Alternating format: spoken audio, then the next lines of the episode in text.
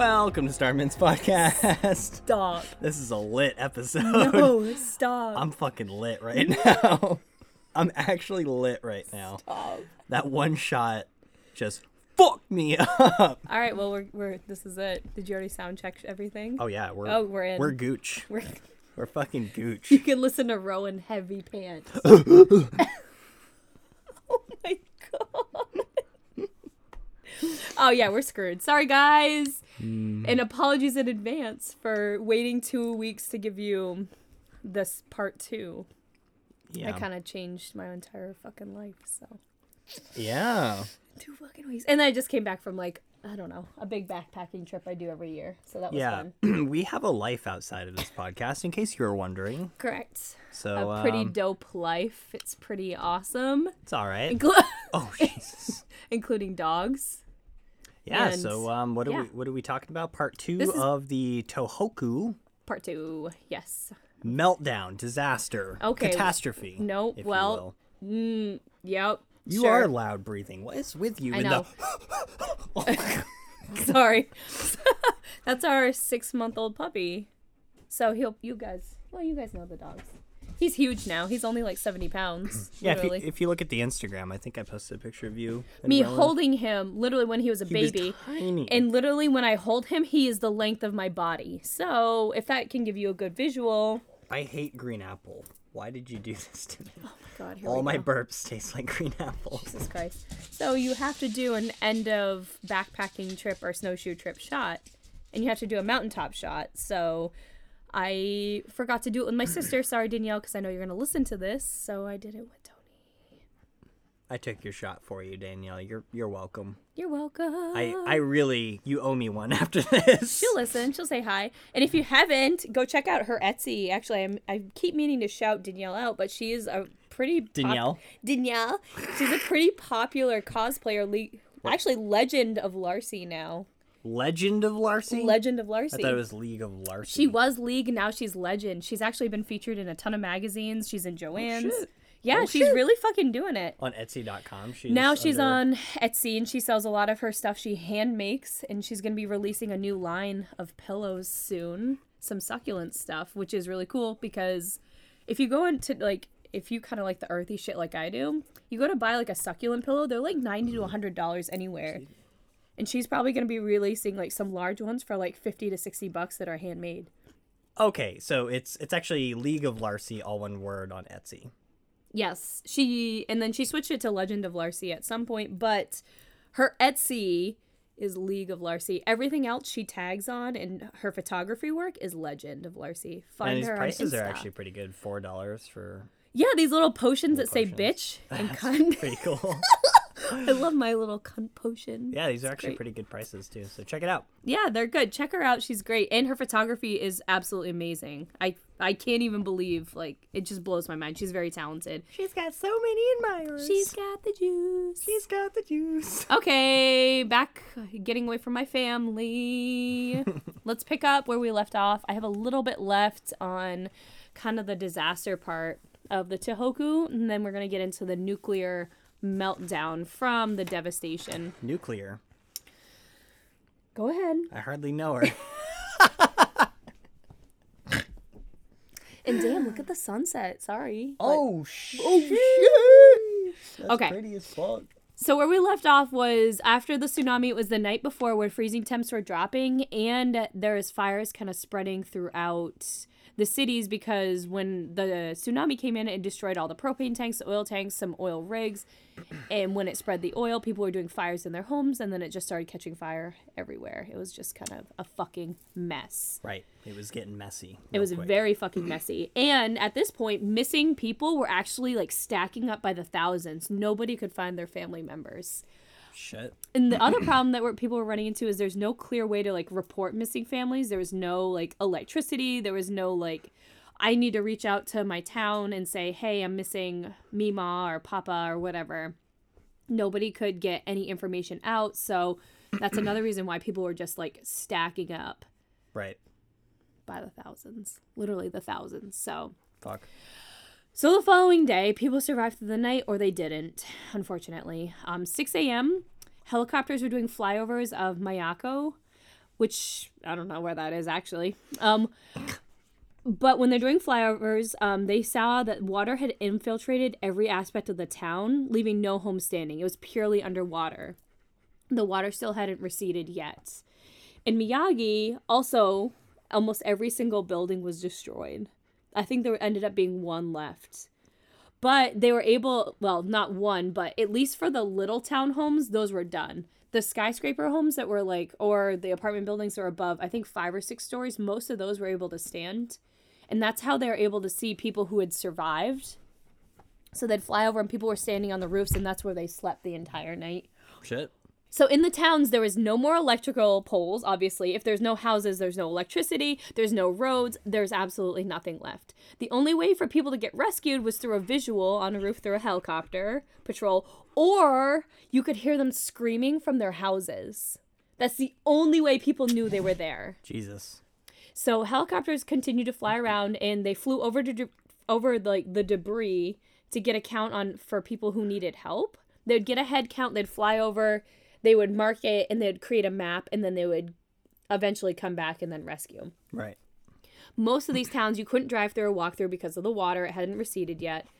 So when people heard the helicopters fly by, they would actually stick their arms out the windows and their heads and to hope to get spotted. So I was watching some rescue footage, and when you look down at debris, like imagine looking at this cute little grid. It's very structured. It's very equal. It's very like square. You can see if you someone sticks an arm out, it there's a contrast. Right. If you look down in a fucking disaster mess, how are you supposed to spot these people? Everything blends into each other. Shit's moving because there's water. It's like tidal. It's flowing. Right. And I remember watching like a footage of these how well trained these helicopter people are. These pilots and these rescue operators. One guy literally stuck his arm out, did like a three wave, and they spotted him and counted him. Shit. And I was like, and they they didn't show you where the guy was. They're like, oh, there's a person right down there, and I was like, what the fuck? And I'm like pulling my laptop closer, and I'm like, what the fuck? And then they like shadowed around it or whatever, and I was like, there's no way I would ever have seen that guy. Right. Well, you're also looking at it through a screen, and these are like highly trained professionals. too, right, so, but it's it makes you wonder like, did they miss people? I mean, probably. they definitely did. Yeah. Probably. The statistics, I'm sure they missed like 15% or more. I can't. I can't even imagine. That Imagine waving down a helicopter and not getting helped. Like, right. Fuck. Fuck. Shit. Um so a lot of these people who are in still in the flood zones um they had to use the basket to get them out and they would put two or three people in the basket put them up in the helicopter do two or three and then ship them out and Right. bring them inland um to a kind of a safe a safe zone Yeah. um farther inland rescuers who were in non-flooded areas were they were trying to dig them out like those people because their buildings collapsed on top of them so they were digging through like rubble instead of like in the flooded zones they were digging people out of like collapsed full buildings Jesus. There was so few rescuers that p- civilians who had survived were also helping dig they didn't care they're like we have to get these people out of here Sure. Yeah. Absolutely. Oh, okay. So another interesting, another interesting part of this was people who were actually stuck on roofs. They were actually surveying the area around them, so they were looking down into buildings, into cars. And when rescue helicopters would drop a basket down, someone would go up. They would report to them, be like, two people are stuck in a car, like a white sedan here. Two people are stuck in this hmm. house over here. Two people are stuck. Blah blah blah. And they would give them a more detailed map of people who are still down below who are actually alive because they could Jesus. see in through their windows and shit. Right. And by this time, like the water's already like. their their cars are floating. so Jesus. and again, if you watch the rescue footage, it's fucking crazy. But a lot of these cars were just floating. It wasn't deep enough to sink them, but just enough to keep them like going. Right. So I was like, holy shit. Damn. So 4:50 p.m. the following day, the conditions in shelters were getting much hmm. worse because they were getting flooded with people. Food was super scarce, and there was no beds. Obviously, there's no running water. Mm-hmm. People essentially they were sleeping on floors and hallways, and same place they would use the bathroom in the floors on the hallways, and no one could eat anything. Children had first priority to food, and that by the time they were done with that, most people couldn't eat. Jesus. So, and that same day at 4:52 p.m., the Fukushima power plant exploded. What the fuck? So another nuclear meltdown. But that's that's later on. We'll finish Oh up this and then we'll talk a lot about that. right. So crazy. So Damn, these poor people. I know, right? So they go through a tsunami, they go through well, they go through an earthquake, they go through a tsunami, they go through fires, they go through collapsed everything, and then they go through a nuclear meltdown. Like, damn. crazy. Give them a break. I know. By day three, full scale rescue operations were in swing. They had recruited in total across of all of Japan 50,000 people, which sounds like a lot, but that's for ground and aerial, and that's not that many for Japan. You know, the population of Japan? A lot. Millions. Right. They're like one of the most densely pap- Right. packed, populated places. Yeah. Luckily, at this point, they were able to bring in heavy equipment to clear debris and kind of create paths for those who are trapped um, in the, where the roads weren't accessible. Um, rescuers relied heavily on locals to actually report the missing victims, as we've kind of been discussing this whole time. A lot. it was. It's kind of funny. A lot of the times, the people who are on the roofs, they actually bypass getting rescued for the people who are in like more critical conditions below. They're like, we're comfortable up here. We're warm. We have kind of a little bit of shelter. We're okay. Go get grandma down there. Right. Yeah, I'd do the same if I was like on top of a like parking garage or something. And Right, Like, I'm not in imminent danger. Right. We're like- okay. We're out of the water. We're good. Right. by so day three this was the highest day of successful rescues after this the rate like plummeted after this they didn't find very many more people Fuck. Um but luckily by about one o'clock on day three emergency supplies and um food and water fresh clean water was starting to show up at these shelters so there was a little bit of like relief These shelters must be way inland of Japan. they're all kind of all over. I think they they created a lot of makeshift shelters like in apartment buildings and stuff for people too Sure. above the ground, but the I think where you're thinking of is where people who are like helicopter evacuated, they brought him inland and then went back. Right. That So by the end of day 3, 18,000 people were missing or presumed dead. Jesus. The words that survivors left for anyone who had experienced this was escape higher and escape fa- farther. That was like the quote that most people were like, I wish we had done this. And then on one interview, a guy said, I wish I would have taken this more seriously. I completely under- underestimated it. I was too careless, and that was my biggest regret. I got swept up and covered in dark mud. Couldn't see a thing. I crashed into pieces of wreckage. All I could do was shout desperately for help. Shit. And I'm like, I don't. This is a man who survived getting swept up in the tsunami, which was not very many people. So, here's some stats for you. It is estimated that 58% of people in coastal towns who um, heard the warning immediately went to higher ground. Of those who attempted to evacuate, only 5% were swept in the tsunami. So, 5% of that 58% who tried to go. Of the 42% that did not immediately seek higher ground, 49% of them were washed away, over half. Holy fuck. So that's why you should take shit seriously. Yeah, the ocean's no joke. No. It's literally like one of the most powerful forces on Earth. Right, you don't want to fuck around. You don't fuck with the ocean. Like, even if you're like, uh, it doesn't look like it's that big. Like, No. just don't get fucking near it, You don't dude. fuck with like, the ocean and you don't fuck with tsunamis. Like even it so granted, yes, they severely under predicted this. I don't care if it's six feet waves. Get the fuck out. Six foot wave is pretty big when you're underneath it, trying Right. to fucking breathe. If you're below water, yeah, no. No thanks. Yeah. Um Okay. So what happened essentially after the tsunami? Kind of where we're at today and a little bit before today. 12 years later, Japan is actually still recovering. They're working on raising the coastline 10 meters higher than the original Earth height. It cost them roughly 235 billion bill b billion Billion? dollars. and remains the costliest natural disaster in the history of the world. Shit. In Minami, there is one lone building that survived that is still standing to this day. They kind of utilize it as a monument. Yeah, it must be destroyed at this point. It's not, no, it's the one that survived.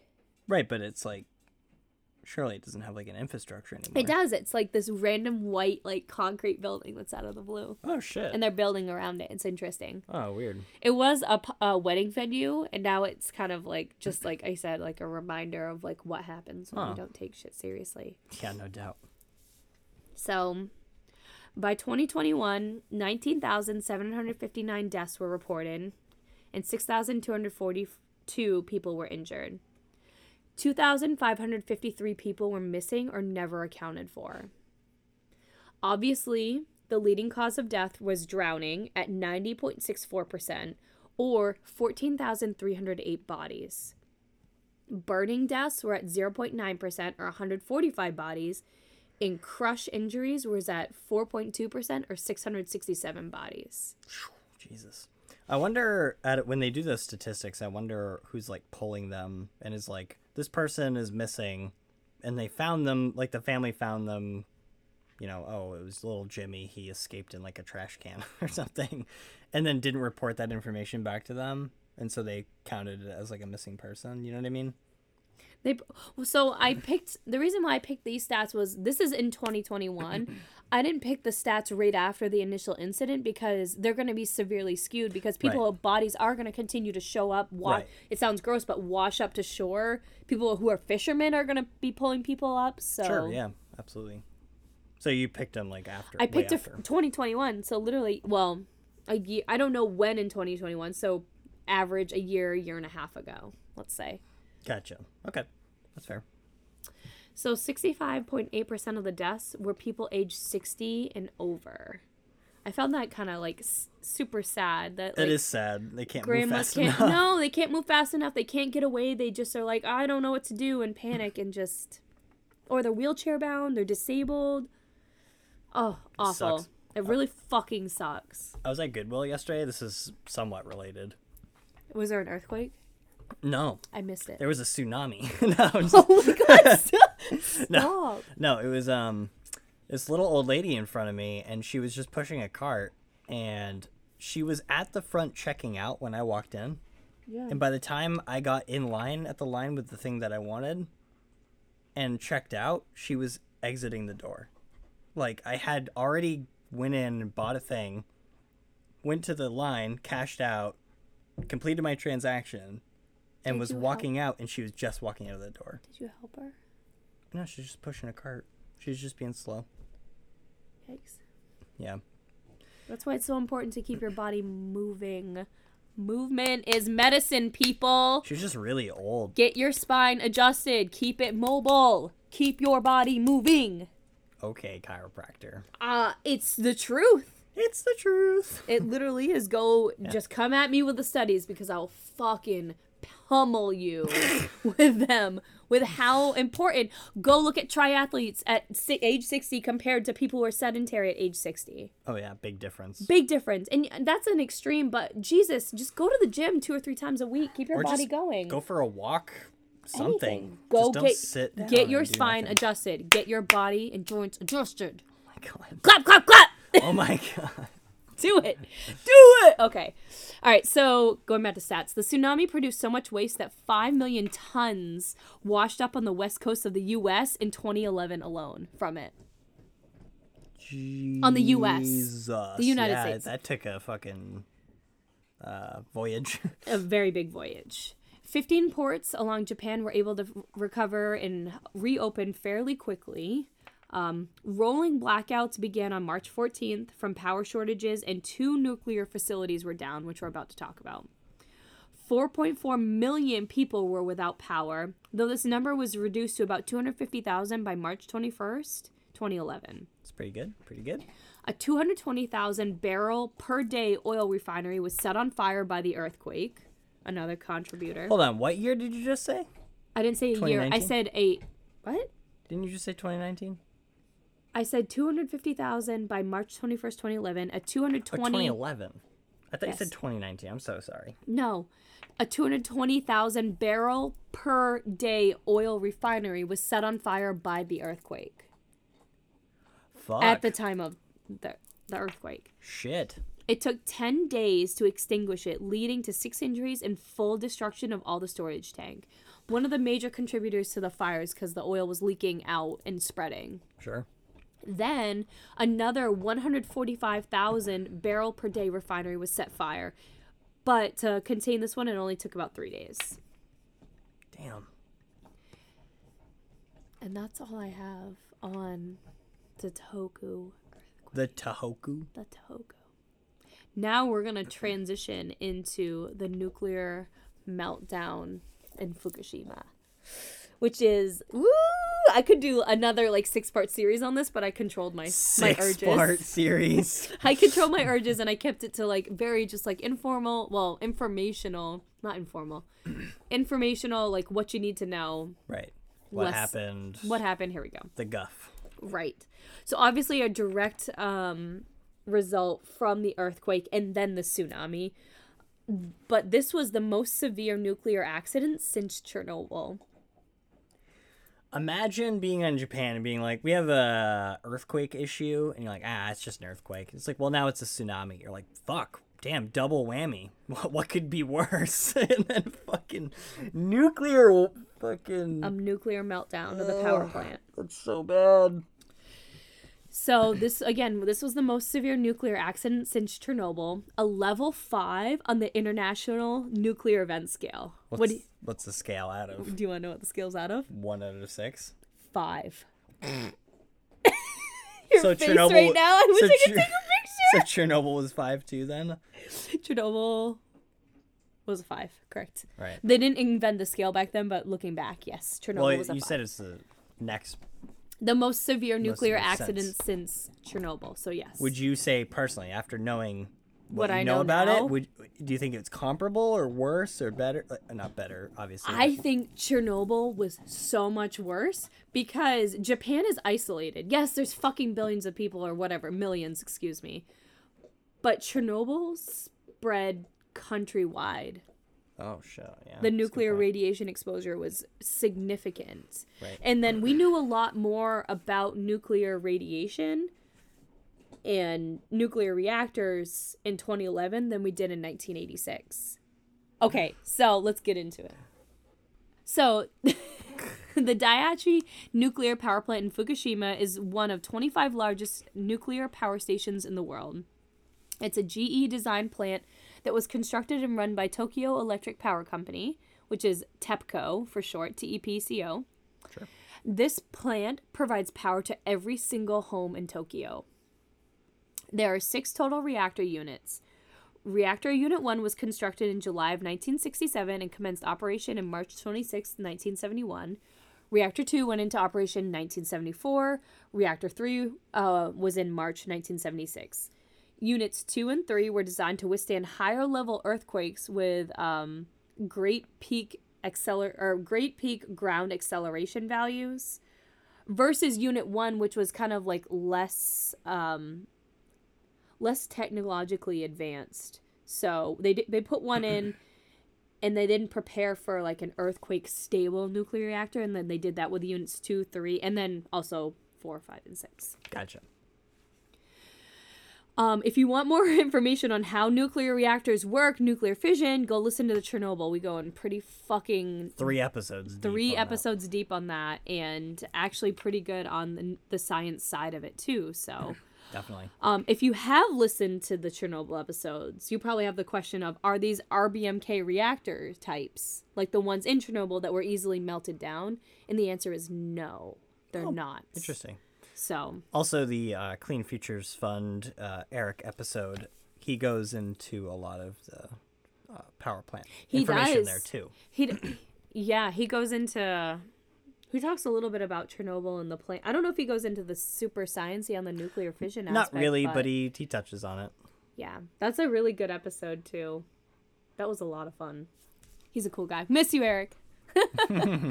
okay, so these are actually what they call BWR 3 reactor, and that's for Unit 1, and then BWR 4s for the rest, which is 2 through 6. Do you know what the difference is? I don't. Um, I know with the RBMK reactors, they did fix the fatal that flaw with um, oh the lead tips on the control rods. I think Right. it's lead. This one doesn't not have lead tips. I think it's just honestly Just a better it's like version. GE versus Samsung right. Okay. or Samsung versus Whirlpool. I think it's just a different type of reactor. Right. Very similar. I I have um let me see. I have a schematic of it oh. and they look kind of similar. Oh, that's the the units.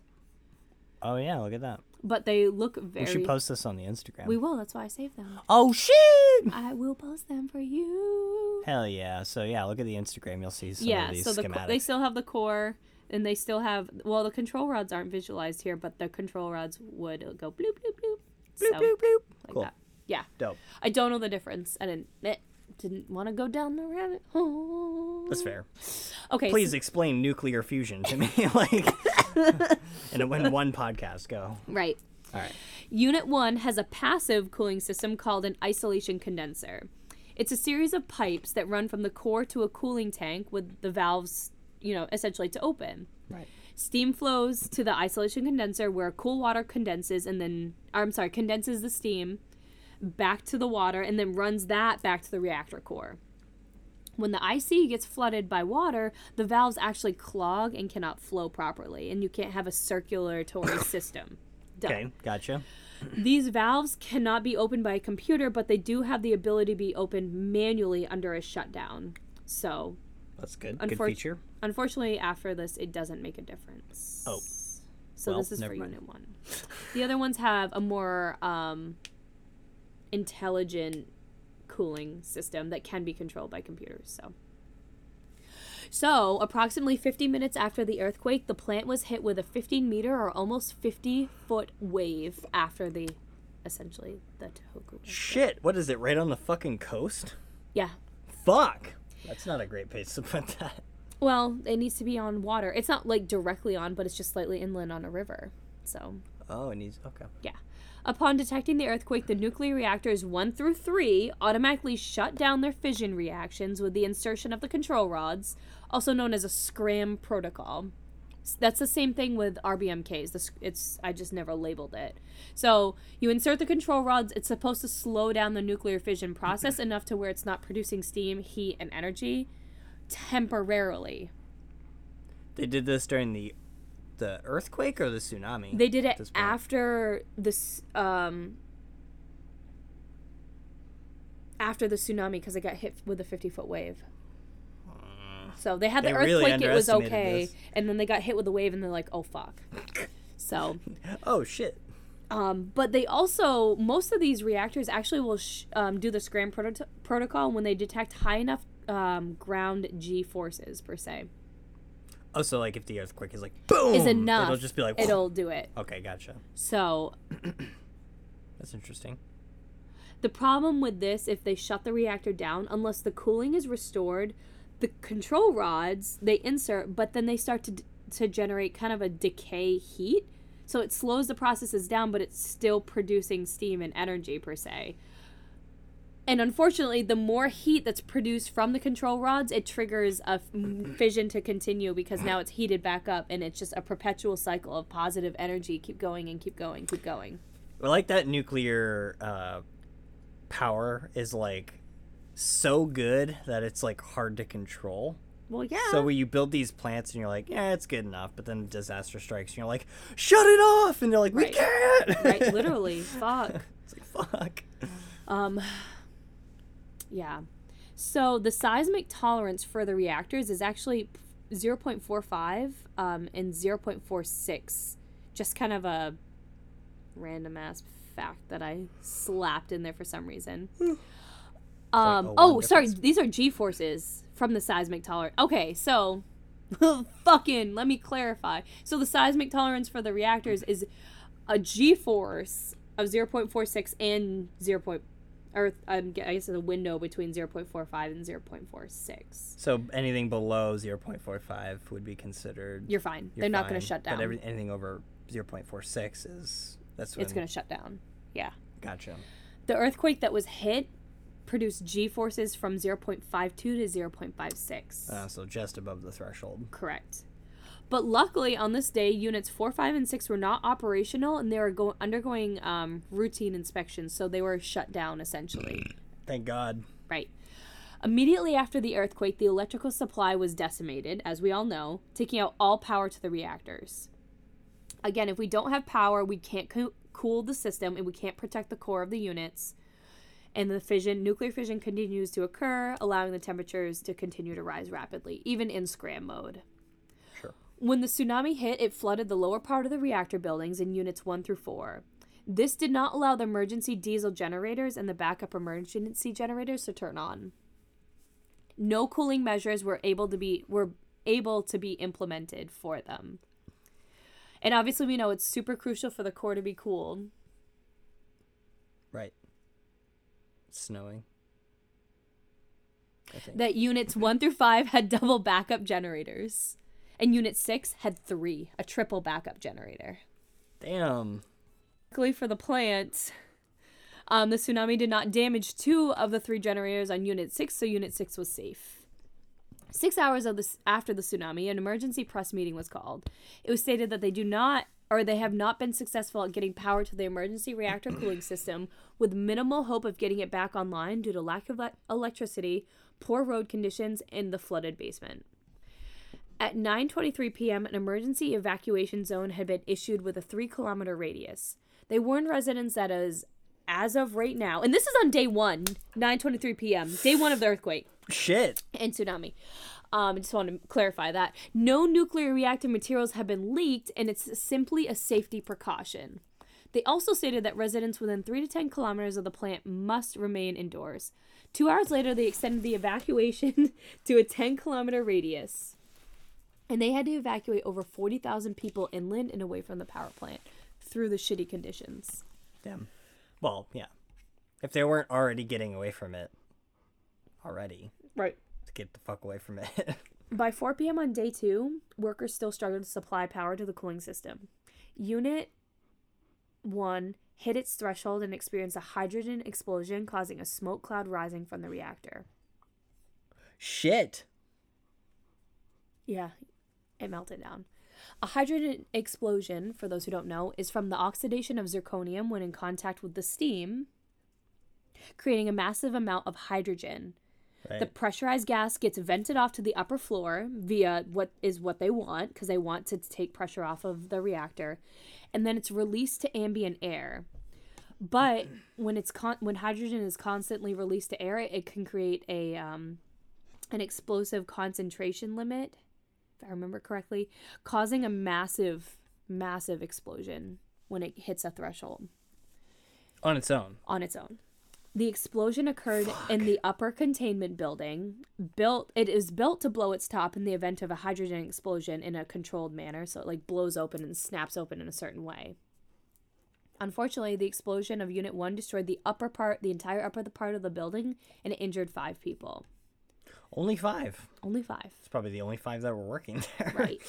so now this triggered an evacuation of a 20 kilometer radius, and now over 80,000 people had to be evacuated from the area as fast as possible because Unit 1 was going and the other units are rising, which is 2 and 3. So by day 3, March 14th, yeah, I guess, yeah, on day 3, Reactor 3 had a hydrogen explosion. Shit. It's even worse.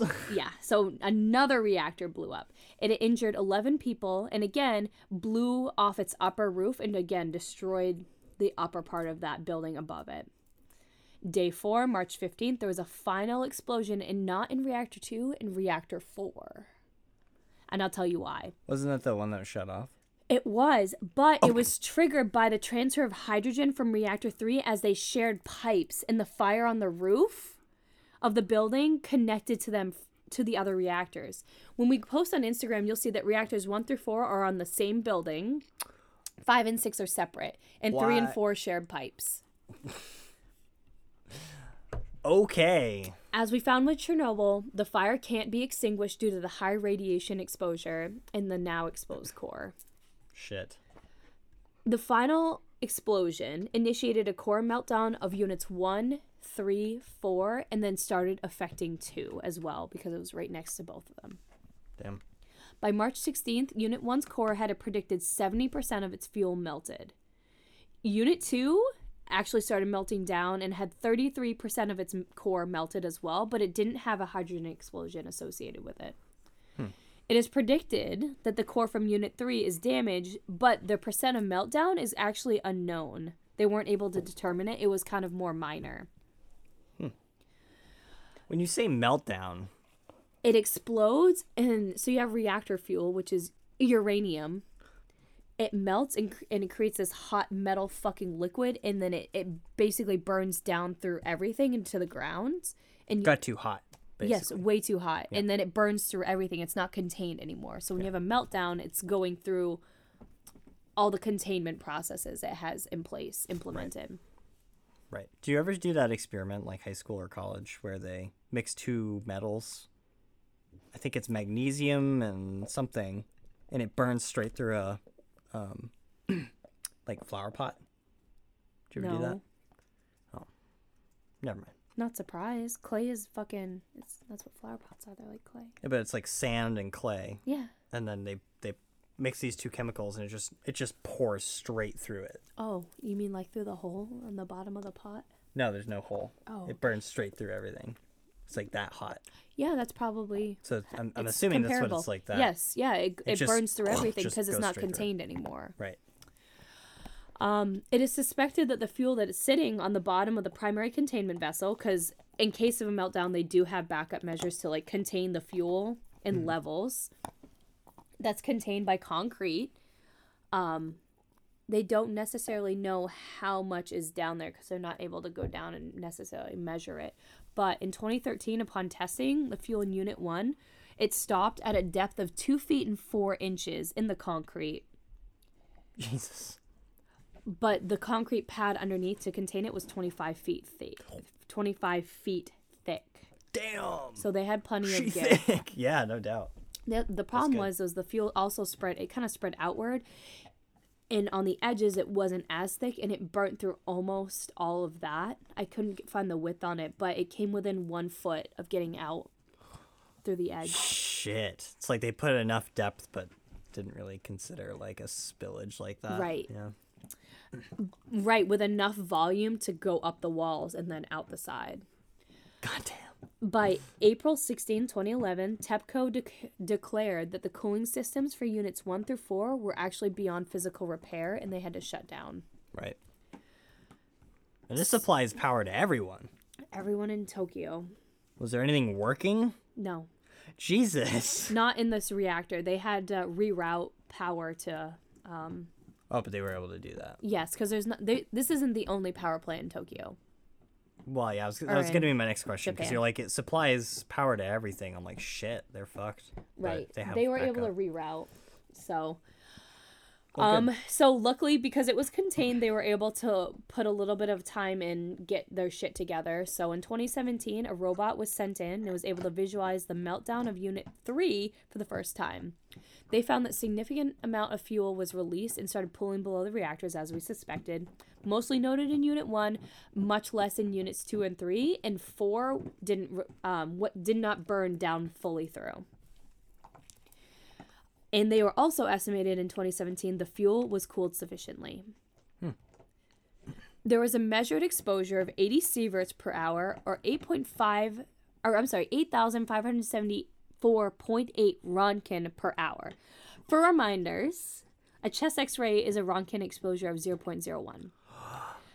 And the top of Chernobyl expanded from 5,000 to 12,000 roentgen per hour exposure And you're not supposed to get checks, chest x rays like once a year. once a year. More than once a But year. But that 0.01 is a split second. right. So not per hour. So times that per times 60 per hour. So you're looking, you know, God but damn. still a lot. You're able to see your bones. Mm-hmm. They deployed reactor specialists to test for radiation contamination on patrons and started getting grasp on the actual exposure. Unfortunately, radioactive water was found as early as April 2011. Shit. I know. A frozen soil barrier was constructed to prevent further contamination of seepage and to control the ex- everything, basically. Mm-hmm. October 2019, 1.17 million cubic meters of contaminated water was stored in the plant that they had basically harvested from exposure. It's currently being treated for radionuclides and then discharged to the sea. Only 28% has been purified, but no matter what they do, tritium, or known as hydrogen 3, formed by interactions from hydrogen gases and cosmic rays, is still going to be in that wa- uh, in the the discharged treated water per se. Jesus. Nor- normally attributed to cosmic rays or It's just um I don't know. I when I looked up I was like I've never heard of hydrogen 3. So when I looked up I was like what the fuck is that? And they're like, "Well, it can be created from a nuclear meltdown or basically hydrogen exposed to cosmic radiation." yeah, okay. So in space is where they found it. That's yeah, that's probably where we discovered it. Was like in space or something. We can also produce it artificially from like lithium metals, but that's the only other thing I found about it. Right. Well, that makes sense. Though there were no direct deaths from the explosion or nuclear meltdown, there were 1,600 non-radiation related deaths from the immediate evacuation. 2012, a screening program found that more than one third of the children in Fukushima pr- have abnormal growths in their thyroid glands. Sure. By hmm. 2015, there was 137 cases of thyroid cancers or early detection of cancer. Shit. To this day, the plant is decommissioned, and they still continue to work on purifying the water and containing the core. God damn. It's rough. That's rough. And that's it. So, Well, so uh, not as devastating, devastating, yeah, as as- Chernobyl as was. Chernobyl. We knew a lot more, and we predicted for a lot more. It sounds like they did all they could with what they had, which is good. Because that could have been very bad very quickly.